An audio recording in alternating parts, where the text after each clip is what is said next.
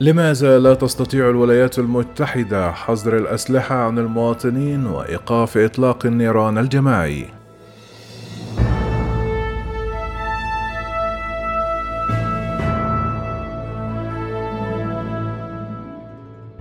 على الرغم من مئات عمليات إطلاق النيران الجماعية في الولايات المتحدة الأمريكية كل عام يفشل الكونغرس مرارا وتكرارا في تمرير تشريعات رئيسية تتعلق بالحد من الأسلحة. لماذا نحن على استعداد للعيش مع هذه المسبحة؟ ولماذا نستمر في السماح بحدوث ذلك؟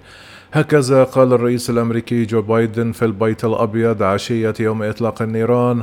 قال جو بايدن لقد حان الوقت لتحويل هذا الألم إلى عمل. لكل والد لكل مواطن في هذا البلد علينا أن نوضح لكل مسؤول منتخب في هذا البلد لقد حان وقت العمل ولكن على الرغم من وقوع مئات عمليات إطلاق النيران الجماعية في أمريكا كل عام فقد فشل الكونغرس مرارا وتكرارا في تمرير تشريعات رئيسية تتعلق بالحد من الأسلحة. إن العوائق التي تحول دون سن قوانين أكثر ثرامة بشأن الأسلحة في الولايات المتحدة عديدة ومهمة، لكن النشطاء يقولون إنهم لن يستسلموا حتى يتم إجراء التغيير. كم مرة تحدث عمليات إطلاق النار الجماعي في الولايات المتحدة؟ هذا العام وقعت 213 عملية إطلاق نار جماعي والتي تم تعريفها على أنها حوادث قتل فيما لا يقل عن أربعة أشخاص في أمريكا ووفقا لأرشيف العنف المسلح في عام 2021 تم تسجيل 692 عملية إطلاق نار جماعي. كما شهدت الولايات المتحدة بالفعل أمثلة مدمرة أخرى لعمليات إطلاق نار جماعية هذا الشهر قبل أقل من أسبوعين من إطلاق النار في أوفالدي.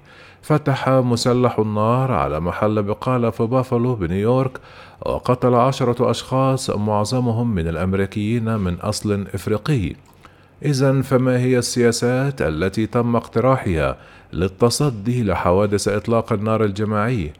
حدد دعاة مكافحة الأسلحة خطة شاملة ومحددة لخفض عدد الوفيات الناجمة عن الأسلحة النارية في الولايات المتحدة. تتضمن هذه السيادات فرض عمليات التحقق من الخلفية لجميع عمليات شراء الأسلحة، بما في ذلك التي يشرف عليها بائعون غير مرخص لهم عبر الإنترنت أو في عروض الأسلحة، وفرض فترة انتظار بعد أن يشتري شخص ما سلاحا ناريا. دعا المدافعون أيضا إلى توسيع القيود المفروضة على الأشخاص الذين يمكنهم الحصول على أسلحة بشكل قانوني. يقولون إن شركاء المواعده المسيئين والمدانين بجرائم الكراهية والأشخاص المصابين بأمراض عقلية والذين يشكلون خطرا على السلامة من بين أمور أخرى يجب منعهم من شراء أسلحة نارية كما اقترح البعض حظر شراء الأسلحة من قبل الأشخاص الذين تقل أعمارهم عن 21 عامًا، مما قد يمنع مطلق النيران البالغ من العمر 18 عامًا في أوفالدي من الحصول على أسلحة. وبالفعل سنت بعض الولايات قوانين أكثر صرامة بشأن الأسلحة، لكن التشريعات الفيدرالية من شأنها أن تعزز القيود على الصعيد الوطني. فهل يؤيد الأمريكيون قوانين أكثر صرامة لحمل السلاح؟ هناك دعم واسع في الولايات المتحدة لبعض السياسيات التي يتبناها دعاة السيطرة على السلاح لكن الآراء تكون أكثر تنوعا عندما يسأل الأمريكيون عن أفكارهم بشأن قوانين الأسلحة الأكثر ثرامه بشكل عام.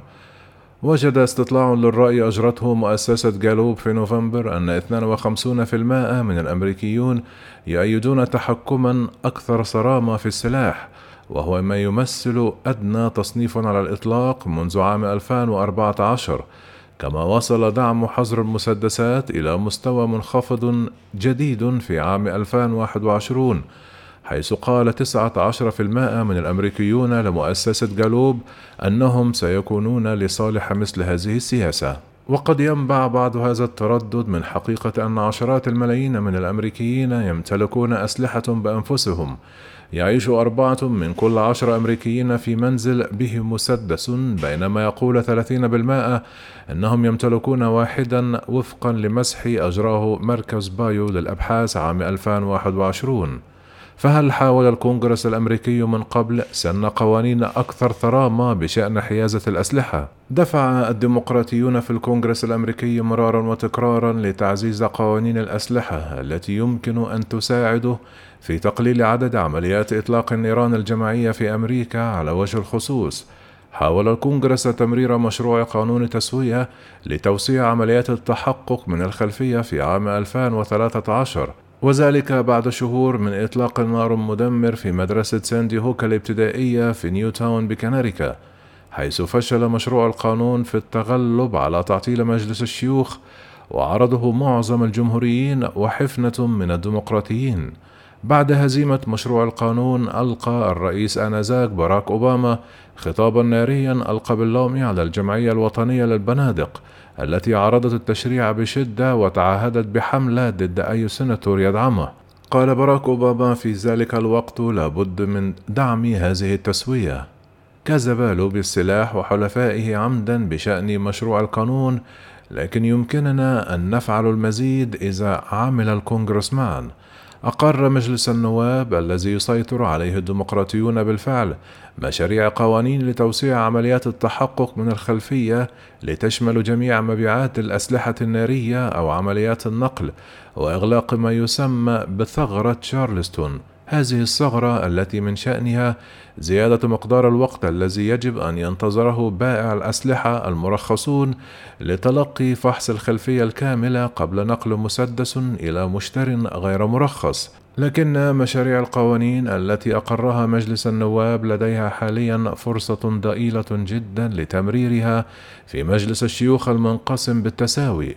ومن المرجح أن يقوم أعضاء مجلس الشيوخ الجمهوريون بتعطيل أي تشريع مقترح للسيطرة على الأسلحة كما لا يملك الديمقراطيون ستين صوتا ضروريا لدفع هذه القوانين.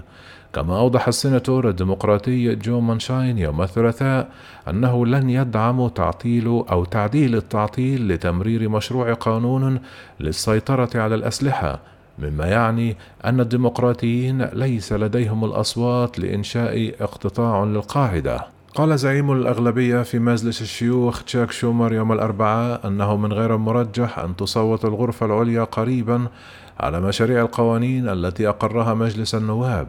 قال شومر أعتقد أن أصوات المساءلة مهمة لكن للأسف هذه ليست حالة الشعب الأمريكي الذي لا يعرف أين يقف أعضاء مجلس الشيوخ. هذا لا يعني أن الديمقراطيين يتخلون عن جهودهم لتعزيز قوانين الأسلحة. قال السيناتور كريس مورفي من ولاية كونيتيكت الذي يمثل مجتمع ساندي هوك حيث وقعت مذبحة في عام 2018 انتقد بشدة تقاعس الكونغرس عن السيطرة على الأسلحة. قال إن الناخبين لديهم فرصة في نوفمبر للإطاحة بالجمهوريين الذين يعارضون الإصلاح. كما صرح بأنه سيحاول إيجاد حل وسيط كما قال أن الأمر متروك للناخبين إذا كان مرشحون الكونغرس يدعمون القوانين الحالية وإن لم يدعموا الإصلاح فلا تعيدوهم إلى الكونغرس الأمريكي.